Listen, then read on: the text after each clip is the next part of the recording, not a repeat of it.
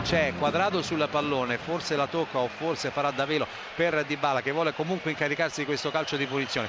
Tutto è pronto ora per l'esecuzione di questo calcio piazzato in favore della Juventus, molto molto insidioso Dybala prende la rincorsa, va col sinistro!